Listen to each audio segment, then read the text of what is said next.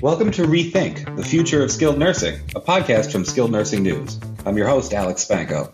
Before we jump into my conversation with Rick Matros from Sabra Healthcare REIT, I want to personally invite you to the upcoming Skilled Nursing News Summit in Chicago this coming June.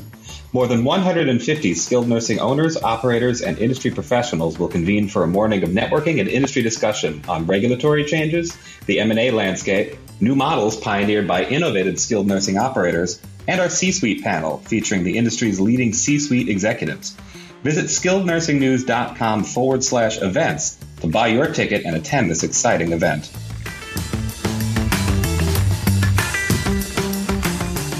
My guest today is Rick Matros, Chairman and CEO of Sabra Healthcare REIT, one of the major players in the long-term healthcare real estate space.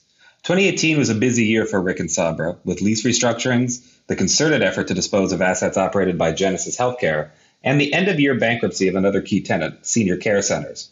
I want to know what this real estate investment trust, with a portfolio of more than 690 skilled nursing and senior housing properties, has in store for 2019 and beyond. Rick, thanks so much for taking the time today. Sure, of course.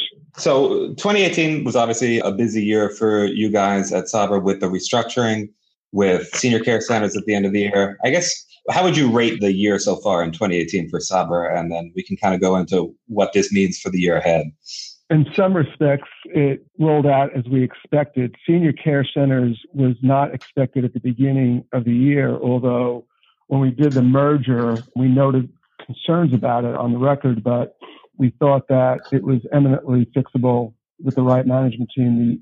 What turned out to be the case was the sponsor or OPCO and the board wasn't able to put the right management team in place. It was kind of as simple as that. And so things really started. They, they brought in a, a new executive, new CEO in the spring. We lost a lot of confidence at that point and things began to further deteriorate.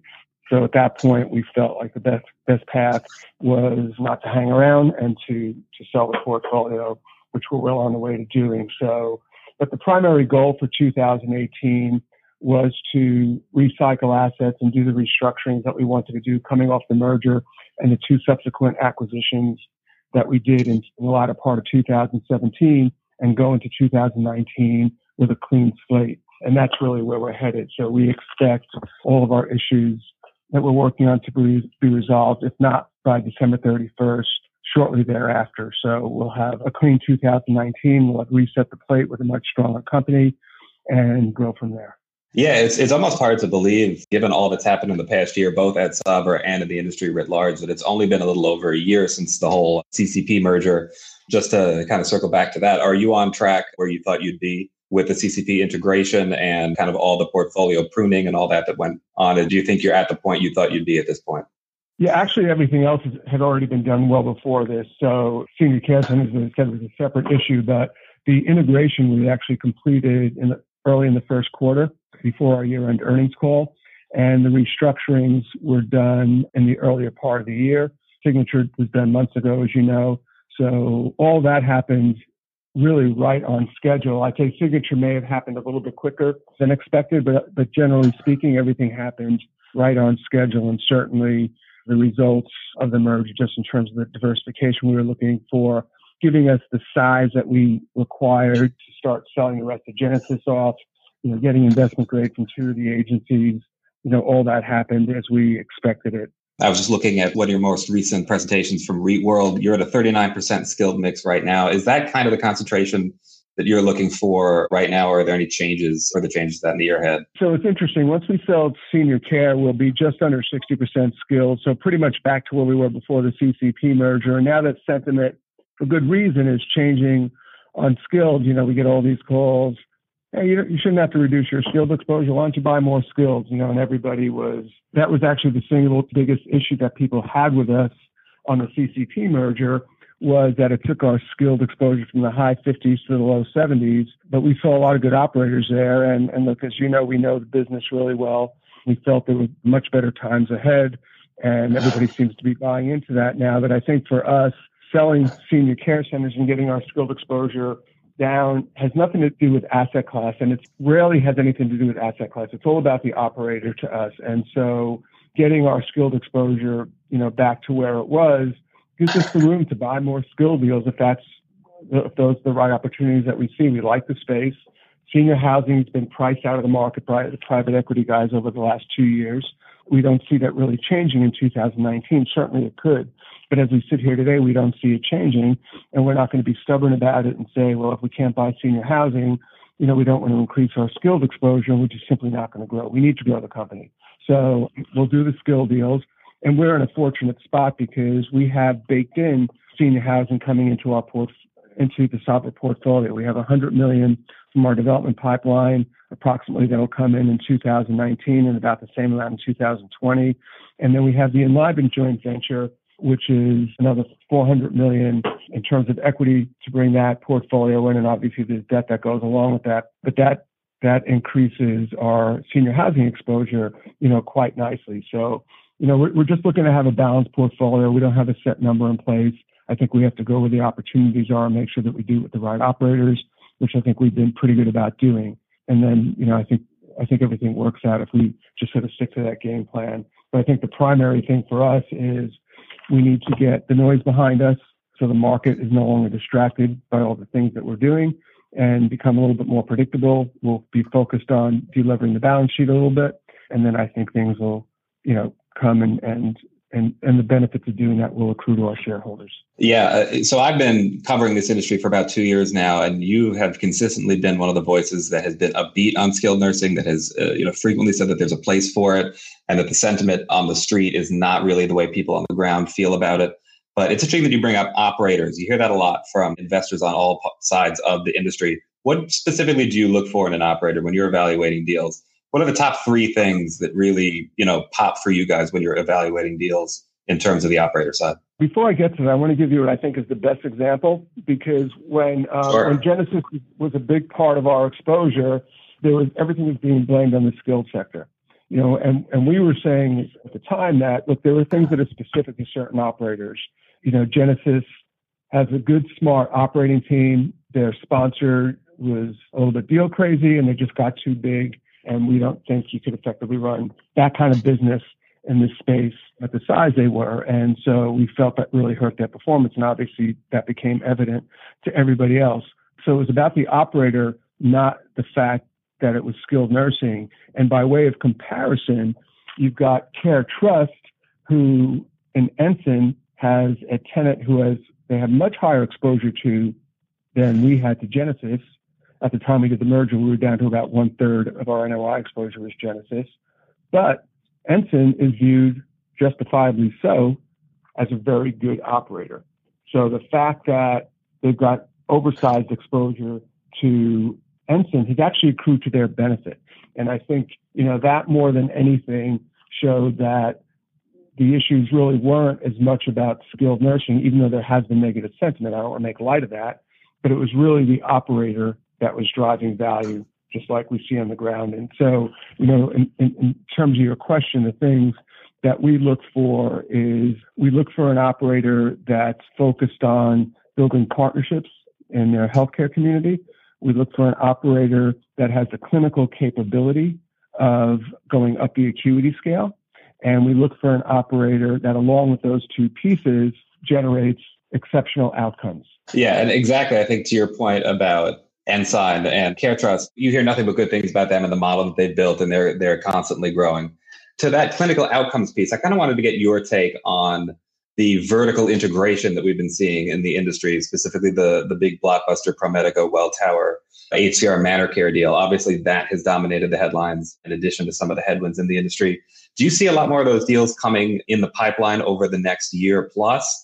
Or is that well, something that kind of? View, I don't view that as a vertical integration deal. There's nothing about it other than the way it was marketed that puts any meat on those bones because for a number of reasons. One, there's very little overlap between where the ProMedica hospitals are and the ManorCare skilled nursing facilities are.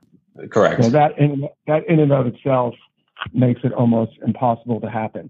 Secondly, in those markets where there may be overlap between a ProMedica hospital and a ManorCare facility. That ManorCare facility, in all likelihood, already has relationships with other healthcare systems. And you're walking a dangerous line because someone owns you.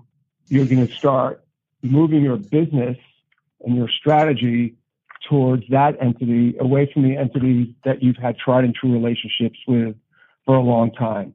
And, look, when, when I was on the operating side with Sun and even with Regency Health Services in the 90s, we had pieces in a lot of different markets. We had skilled nursing, we had senior housing, we had home health, we had hospice, we had pharmacy, we had lab and radiology.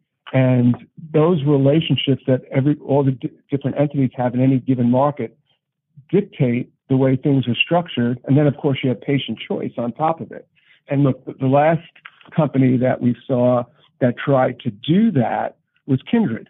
And Kindred really owned a lot of the right pieces in order to make that happen. And, and it wasn't very effective. Not that they didn't execute well when it came to patient care or anything like that, but in terms of that integrated delivery system, it, it really wasn't very effective. I think integrated will continue to see more integrated delivery systems, but they will be market specific.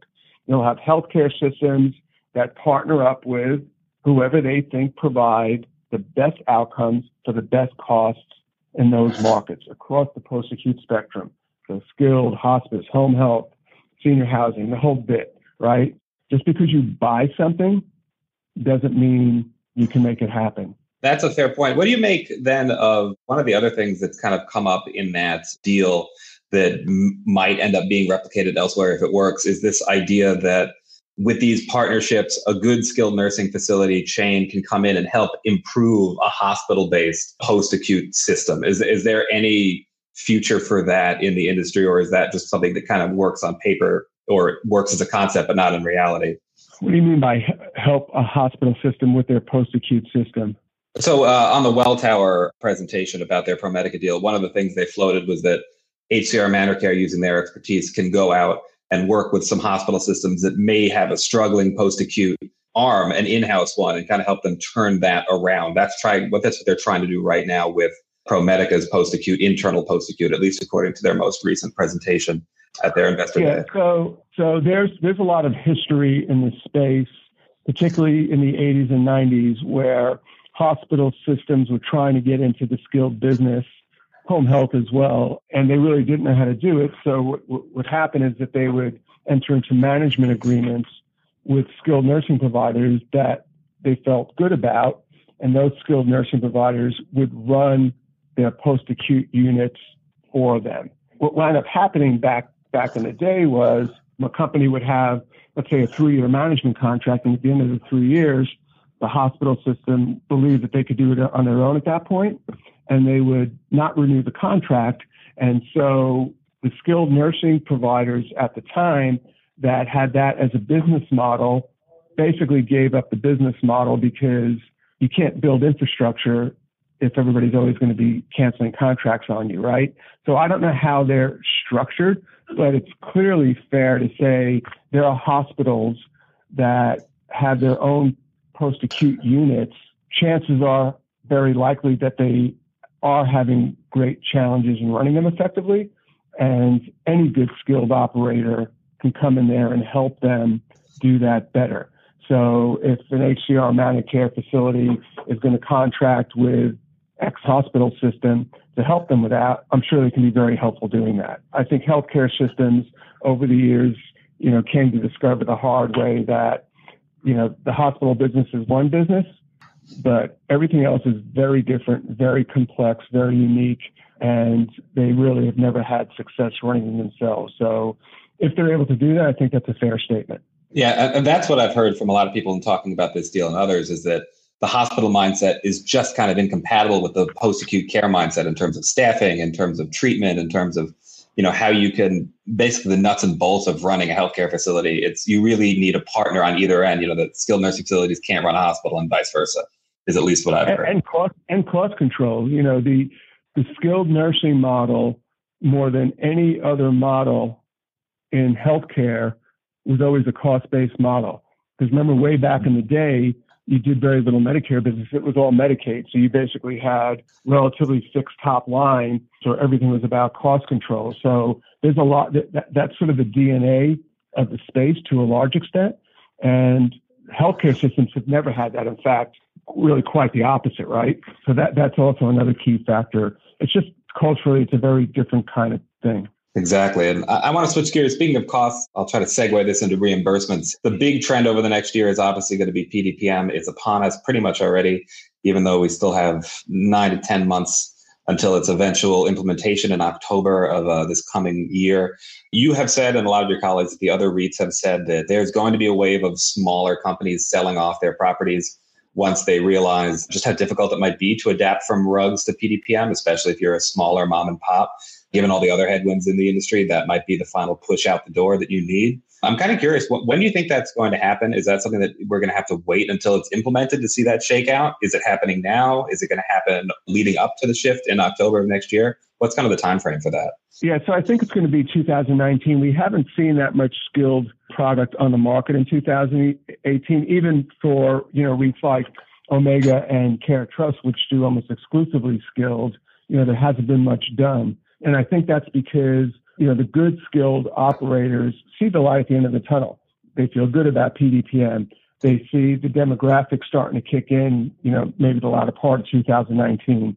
They know that supply is going to continue to decrease. So they had plenty of assets to buy because of all of us that have been selling, but they haven't been putting stuff on the market. The small, traditional kind of Medicaid shop, mom and pop provider, if they're stubborn they'll wait until PDPM happens, which is going to be really problematic to them. I think a lot of them will look to get out before then because you know you're not just it's not just a clinical issue. It's clinical it's operational it's software it's accounting. While the change from our perspective is positive the incentives are broadened, it's a much much simpler system. The transition requires investment and it requires you know, a level of commitment and understanding of what to do. And, you know, if you've been, if you've been a skilled nursing provider that's been focused on short-term rehab and you've gone up the acuity scale, you're going to be able to make that transition because you're dealing, you've been dealing with a very complex business model. If you're a provider that's still been providing the traditional long-term care, almost what we see in, in assisted living these days, then making that transition is a complete sea change it's hard to see a lot of those folks doing that. So that's why we do think that there'll be some opportunities, whether it's just in partnership with our existing operating tenants or bringing new operators in. Uh, you mentioned the long-term care, and I know that contrary to popular belief, and this is a fact that still blows a lot of people's minds when you think about skilled nursing in the United States or nursing homes uh, writ large, is that Medicaid remains the number one funding source about two thirds, maybe a little less than two thirds of everyone uh, in nursing homes in America is covered by Medicaid, not Medicare. Do you see long-term Medicaid reform in the future? You know, a, a, kind of a sea change. Obviously, it's not as easy as CMS waving a magic wand the way it did with PDPM because Medicaid is such a state-level program. But is there something? Is it on the horizon? Is it something that really needs to be done in order to kind of meet the the growing demand for these services? Because it seems like they're solving one problem, but there's a big one just sitting out there. Yeah, no, I don't think I don't think that's going to happen, and I think we're going to have a huge societal problem because if if you think about it, so if you look at what's been happening, you've got skilled nursing providers mo- moving up the acuity chain.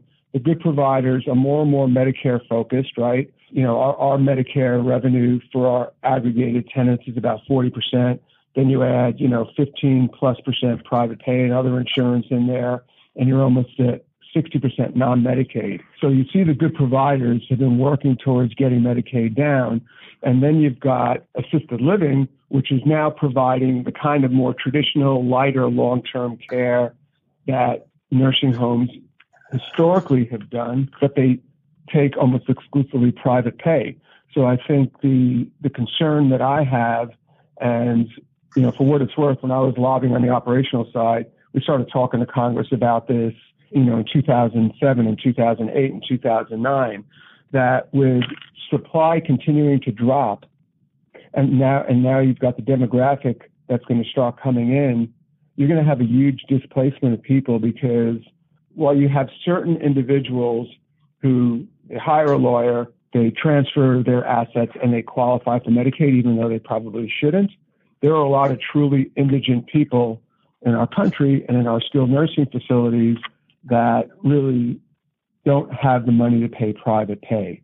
And so if you've got skilled nursing providers not wanting to care for them anymore, and taking less and less of them because in order for them to do well, they've got to take a, a different kind of patient.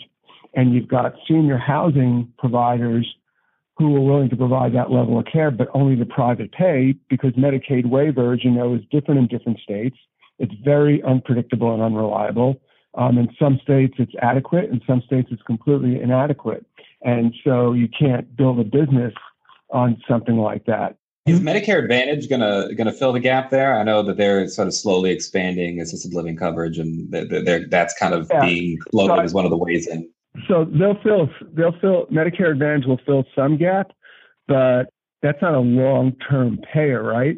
And so um, they're going to fill some gap in senior housing, but for the truly indigent Medicaid patient, they're really not going to have anywhere to go. And I'm really I'm very concerned about it. I mean, you're going to have people that are going to be at home longer than they should be at home, or just be in in places that just are really inadequate. And I and I think you're going to have to. There are going to be some really bad stories, and there's going to be some blood on the street. And I don't think our government's going to react until that's the case. So I think I think there has I think there's going to be access issues and some really sad stories that are going to see print before the government does anything. Yeah, it's certainly an ongoing. It's an ongoing issue, and there's a lot of. A, given the current political climate, it's uncertain when that when we're going to make movement on that kind of thing. Well, let's talk sh- about it. I mean, eh, look. I mean, if you think about a couple of states, for example, and you're right, it's a state by state issue because there's 50 different programs, but there's a federal match there. So, you know, the feds have to step up and do something about it. You've got an ongoing lobbying effort in Texas to get a provider tax in place. It failed last year, and a lot of us are supporting that effort, but the rates there are horribly inadequate. You look at a state like Washington, fully 25% of the nursing home providers in Washington state could go under because the Medicaid rates are so horrible. How is that even possible? Who do they think are going to take care of these people? This is supposed to be the greatest generation, right? but that's I, not I, how they treat it. I think the industry did do a good job. You know, uh, the summer of 2017 was the summer of Trump care and concerns about cuts to Medicaid. And I really do think the industry, both sides on the nonprofit and the for profit sides, really united and, and said, did a great education campaign to say, look, Medicaid is not just for poor people, because I think that's the stigma there's a certain political stigma among some people that okay oh medicaid is for lazy people who don't want to work. And even those people you know regardless of the politics of medicaid i think the industry did a really good job of coming together and saying no medicaid is a vital program. It helps young mothers it helps families and it also helps seniors. It's like it's probably the way that you're going to get taken care of in a skilled nursing facility or a, a nursing home whether you realize it or not but well, I, I, you know, yeah, and I think the industry, I think, has always done a good job of that, and I think that's the correct point to make. And I certainly think if you look at the recession, for example, pretty much every Medicaid program that I recall was cut, and on an aggregate basis, skilled nursing wasn't. It wasn't. It was kept flat, you know, up and down in different states. But I'm talking on an aggregate basis, 50 states. But it was kept flat because of that reason that it was seen as a critical safety net and could create access issues. But the government has never ha- actually had to face the reality of true access issues when you've got the demographic that's really going to start hitting. At the same time, unlike senior housing, where there's more than adequate supply, you've got supply going down. And because it's so expensive to build skilled nursing, in most places you can't build skilled nursing facilities. Texas is, a, is an example where you can because Texas is less regulated than most states, so you actually can get it done. But one of the things I think the government's going to have to consider isn't just the reimbursement system itself, the Medicaid reimbursement system itself, but somehow easing up on regulations in a way that makes it attractive to actually build a skilled nursing facility so that people can be taken care of to that point, I wanted to ask you a question that I like to ask everyone, and it, it seems like it's the waiting for Godot in uh, the skilled nursing industry. When do you think those demographic trends are? When are providers really going to feel that? You know, there are some people who say next year. There's some people who say not until the middle of the 2020s. Where would you put it? I'd put it towards the latter part of 2019, and, and the the impact is disproportionate. So, look, none of us expect this big wave to come in. I think uh, Omega has a model that I think is a very good model. They're looking at, I think, maybe 2% increases annually. But here's the thing the occupancy has dropped so dramatically you know, over the last 10 years. So, you know, here, here's what the, the way to think about it. If you have a 100 bed facility that's got 82 patients in it, you've got no leverage. All your costs are fixed. Every blemish shows. The labor problems that everybody suffer, suffers from are even more apparent because you've got no place to hide when your occupancy is that low and all your costs are fixed. When you get that one extra patient in, that goes straight to the bottom line. It's a disproportionate positive impact. And in all likelihood, in most facilities, you may be able to admit a few extra patients before you're adding any costs. And then when you start to add costs, they're going to be really incremental and on the nurse staffing side, right? Because housekeeping, dietary, maintenance, laundry, administration, all that stuff is really basically fixed. So it's not going to take, you're not going to have to go from 82% to 90% for the industry to turn around. The impact will be disproportionate even as the demographic comes in sort of slowly. And I do think that the demographic will come in to skilled nursing before senior housing just because of the health issue. You know, as people hit 85, you're going to always have that percentage of people that have cognitive issues, mobility issues, comorbidities, whatever. Yeah, they can't they can't choose to go into a skilled nursing facility. They have to. Yeah, and in fact, a good example of that is again going back to the recession. You saw you know, senior housing get hit pretty hard because, and, and assisted living there was still a hospitality model. Now it's a needs-based model, and you had hospitals get hit hard. People were deferring elective surgeries, right? But mm-hmm. in skilled nursing, you didn't see the same phenomena because, you know, if you're 40 years old and, and you need knee surgery, you can wait for a while in all likelihood. When you're 85, you just can't. And so we actually saw very little disruption there. I mean, maybe people can wait, you know, an extra month or two, but that's kind of about it. I think I think all that sort of goes to the point, and I think that period of time has some good examples for us. Exactly. Well, look, well, I'm about at the end of my time, but I wanted to wrap up uh, with one last question about kind of the place of REITs in the skilled nursing industry. Uh, I know there's been a lot of talk blaming REITs about maybe charging rents for being uh, charging rents that were too high that then led to some of the problems facing the skilled nursing industry from the operator standpoint. Where do you see the position of REITs in the industry today and going forward? And, you know, how do they present advantages over other models of investment in skilled nursing? I'd break it into two pieces. In terms of the whole REITs being, you know, greedy and all that kind of thing, all those some of those stories, really, you're talking about some very specific situations there where there were private buyouts, and you know we all know who we're talking about, and everybody pocketed a lot of money at the time, and it was at the expense of the operator. And sometimes that management team made a lot of money as well, and they had big escalators, and the rent was too high. So I think that's one set of issues, and whether facility-based ownership and private equity has learned some hard lessons or not, you know, time will tell. But there's a common theme with some of the companies that have had issues where the issues have been sponsorship, whether it's been, you know, the Carlyle HCP ManorCare deal originally or the Genesis formation HCN deal at the time or some of the issues that, you know, Fortress has with New Senior or whatever. You've got sponsorship issues there. So that's one, that's sort of one category. The other, which is more broader based, and I think that's where, you know, our focus needs to be is when businesses go through tough times, I think as a landlord, you've got to be cognizant of that and be pre- be prepared to provide some relief. And you can put mechanisms in place where, as they do better, you know, maybe you know you can do better as well a little bit later on. But you've got to be flexible with that. That was that was the entire value creation opportunity that we saw with CCP. Those operators, you know, the rent had been what it was for a long time, you know, when they were part of Ventas. Before that, it was NHP in most cases. Even though there was a downturn in the business, nothing was done to provide those operators with any relief. When we looked at it, we knew a lot of those operators and said, hey, got, they've got some really good operators in here. They're just doing all they can do to make the rent check every month. They have no free cash flow to reinvest in their business. So that was kind of that was the value creation opportunity. And, you know, you look at a signature today and, you know, their their rent coverage with reduced rents was 147, you know, in our last uh, earnings call. You know, they've got a lot more running room now. They're doing well.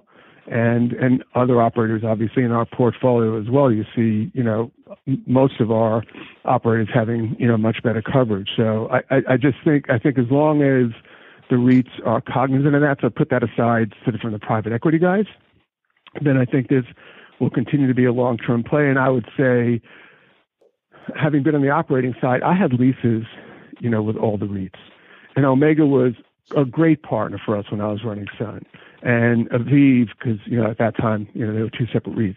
Same thing. And Omega worked with us when we were restructuring the company out of bankruptcy. You know they were they were actually you know a very good partner for us there. So I, I do believe that that the REITs, particularly the REITs that have a commitment to skilled nursing, and we all kind of know who they are.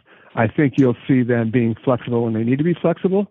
Then I think every, they'll be really good. We'll all be really good long-term partners for the operating tenants. And I think one of the positive things as we've been working with our tenants to restructure, you know, the, the shareholders get it. You know, the analysts are getting it. You've just got to do some things, you know, to help guys out. And as they do better, then we'll do better as well. All right. I think that's a good note to end on. Rick, I really appreciate you taking the time today. And uh, best of luck in the coming year. Yeah, anytime. And have, have great holidays, Alex. All right. You too. Thanks so much. Bye. Hey, thanks for listening to this episode of Rethink, the future of skilled nursing. For more news and insights on the skilled nursing industry, subscribe to our daily or weekly newsletters at skillednursingnews.com. I'm Alex Spanko, and this has been a production of Aging Media Network, Chicago, Illinois.